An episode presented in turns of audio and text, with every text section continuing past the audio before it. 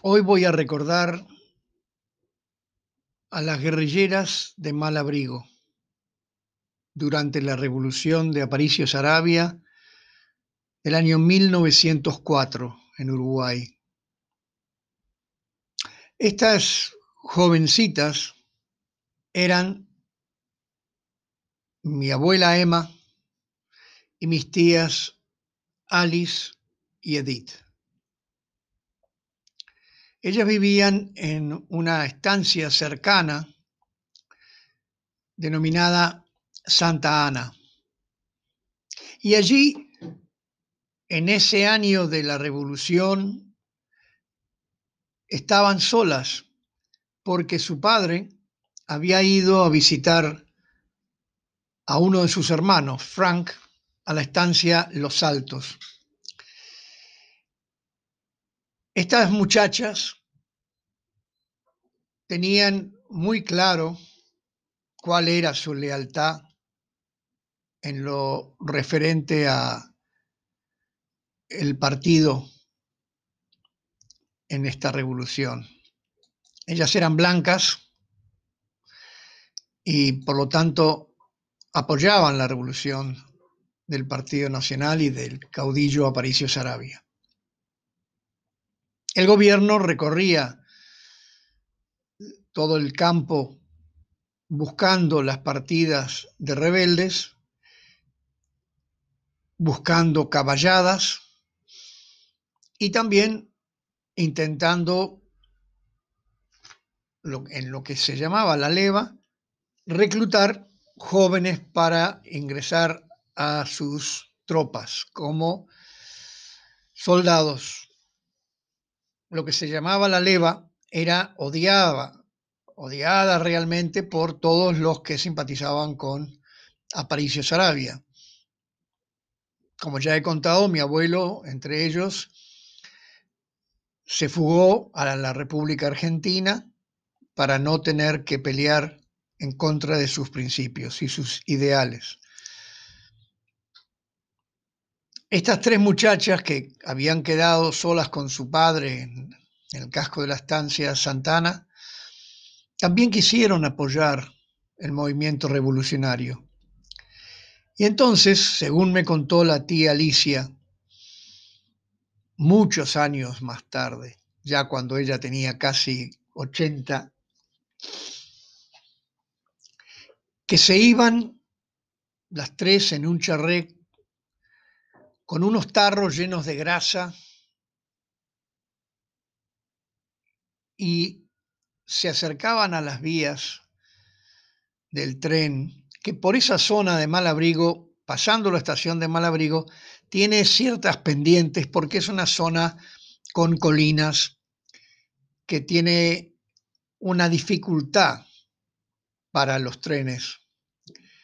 Y entonces ellas se iban temprano de madrugada y embadurnaban los rieles con esta grasa, con cualquier materia que encontrasen que era resbaladiza. Y se pasaban horas embadurnando los rieles. Lógicamente a campo abierto nadie las veía. Y las tres hermanas, Alicia, Edith y Emma, mi abuela, embadurnaban un largo trayecto, los dos rieles de un largo trayecto que tuviese una pendiente. Para cuando llegase el tren con las tropas del gobierno, las tropas que defendían el gobierno del presidente Valle y Ordóñez, el tren, al intentar subir la pendiente, tendría problemas porque sus ruedas patinarían en los rieles engrasados, en los rieles aceitados y tendrían dificultades para poder avanzar. Esta era su contribución a la revolución. Y aunque parezca una tontería, realmente no lo era, porque muchas veces, como fue una guerra civil que se peleó en gran medida a caballo, y Aparicio Sarabia era muy vaquiano en la campaña, conocía todos los pasos y todos los cruces de arroyos y ríos. una leve demora en el tren que iba cargado de soldados, de munición, con ametralladoras y hasta a veces algún cañón que otro, significaba que las tropas rebeldes podían escapar de un encierro, de una emboscada, y pasar a otro lado donde estarían más seguras. O sea que su contribución no era insignificante, pero evidentemente encerraba un indudable riesgo porque si hubiesen llegado a descubrirlas, seguramente hubieran terminado presas. Em, por eso mismo es que ellas escogían la madrugada, las primeras luces del alba, para realizar su fechoría. Y un día que estaban en el casco de la estancia, llegó una patrulla del ejército. La patrulla iba encabezada por un capitán, tenía un sargento y luego la tropa, el soldados rasos. Al llegar al patio de la estancia, evidentemente que eh, la tropa se sorprendió al ver aparecer tres mujeres solas. No había ningún peón masculino porque o habían huido o habían sido ya reclutados. Entonces se bajó del caballo el sargento y con malos modos se acercó a las tres muchachas y les ordenó que le entregaran los caballos que ellas tuvieran.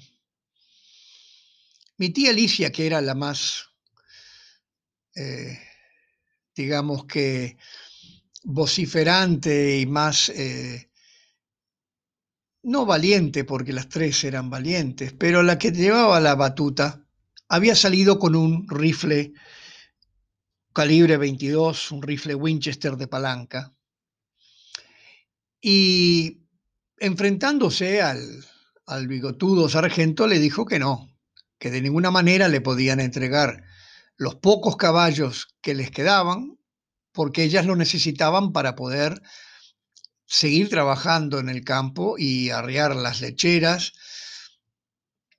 y cumplir con las tareas para sobrevivir en la estancia.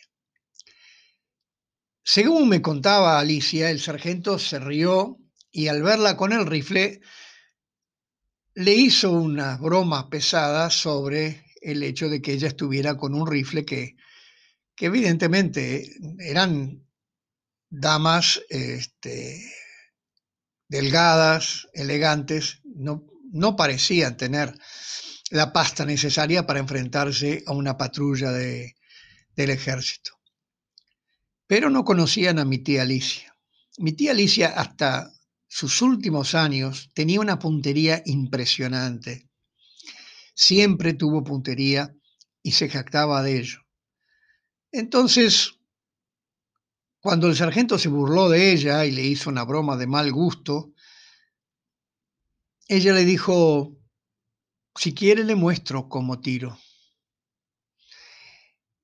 Elevó el rifle, le dice, ve aquella lata que estaba como a unos 100 metros de distancia.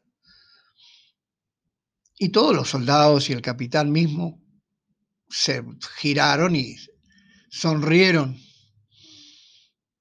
Pero Alicia apuntó, apretó el gatillo y ¡pam! La lata saltó por los aires. Según me contaba Alicia, y la tía Edith, sonriendo, me decía, sí, sí, es verdad, fue así. Los soldados se quedaron muy serios. Ya no era broma y evidentemente esta señorita tenía una puntería impresionante y además estaba decidida a utilizar su rifle si fuera necesario para defenderse de esta, de esta patrulla. Y ahí tuvieron suerte, ahí tuvieron suerte porque intervino el capitán, que hasta ese momento había estado callado. El capitán desmontó le dijo al sargento que, quisiera desmontar a la, a la tropa y que él se hacía cargo de la revisación. ¿Qué significaba eso? Que venían buscando los últimos hombres que podía haber escondidos en la estancia, en el casco de la estancia Santana. Esto evidentemente asustó mucho a las tres mujeres, porque efectivamente su hermano menor, Samuel, que tenía solo 15 años, estaba escondido en el casco de la estancia. Pero no podían decir nada excepto, bueno, revise. Me contaba la tía que fueron a los galpones, revisaron los galpones y luego enfilaron hacia la casa principal. Pidieron permiso, el capitán muy correcto pidió permiso y entró. Y empezó a revisar todos los cuartos. En ese momento, el jovencito Samuel, no sabiendo dónde ponerse, se escondió detrás de una cortina y fueron recorriendo las habitaciones el capitán con la tía Alicia, la tía Edith y mi abuela Emma. Ellas ya bastante asustadas y resignadas a que su hermanito menor iba a ser llevado por la tropa, aunque tuviese 15 años, porque era lo que sucedía. Fueron recorriendo y llegaron a un corredor, un pasillo largo, que llevaba a los dormitorios. Detrás de uno de los cortinados estaba escondido Samuel. Pero, lamentablemente, la puntita de sus botines asomaba por debajo de la cortina. El capitán fue avanzando, las manos cruzadas a la espalda, mirando, observando, y de repente la vista del capitán bajó y vio, sin duda alguna, los botines de Sam que asomaban debajo de la cortina. Y aquí es lo bonito de la historia. Evidentemente el capitán era un caballero y se dio cuenta por el tamaño de los botines de que tenía que ser un niño, tenía que ser un adolescente que estaba escondido ahí. Y sin decir una palabra, continuó caminando hasta salir de la casa.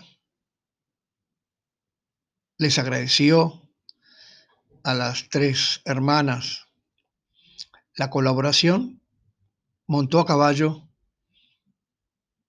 y se retiró con su tropa, salvando probablemente así la vida de un niño de 15 años. Eso realmente a ellas les marcó, nunca olvidaron, lamentaron no saber el nombre del capitán, para agradecérselo luego, una vez acabada la, revolución. Nunca pudieron. Y siempre les quedó dentro la, espina de, ese hombre que había demostrado tanta humanidad. Bueno, con el correr de los años, eh, mi abuela se casó con mi abuelo Carlos y se fue a vivir a la estancia en la de Leonor. Y Alicia y Edith fueron a Montevideo. Y Alicia terminó siendo ama de llaves, pero sobre todas las cosas, la persona que pasaba al pentagrama la música que componía el maestro Guido Santórsola. Y lo fue durante muchísimos años hasta el fallecimiento del maestro. Una historia que quería contar para que quedara en el recuerdo de mi familia, mis amigos, mis hijos.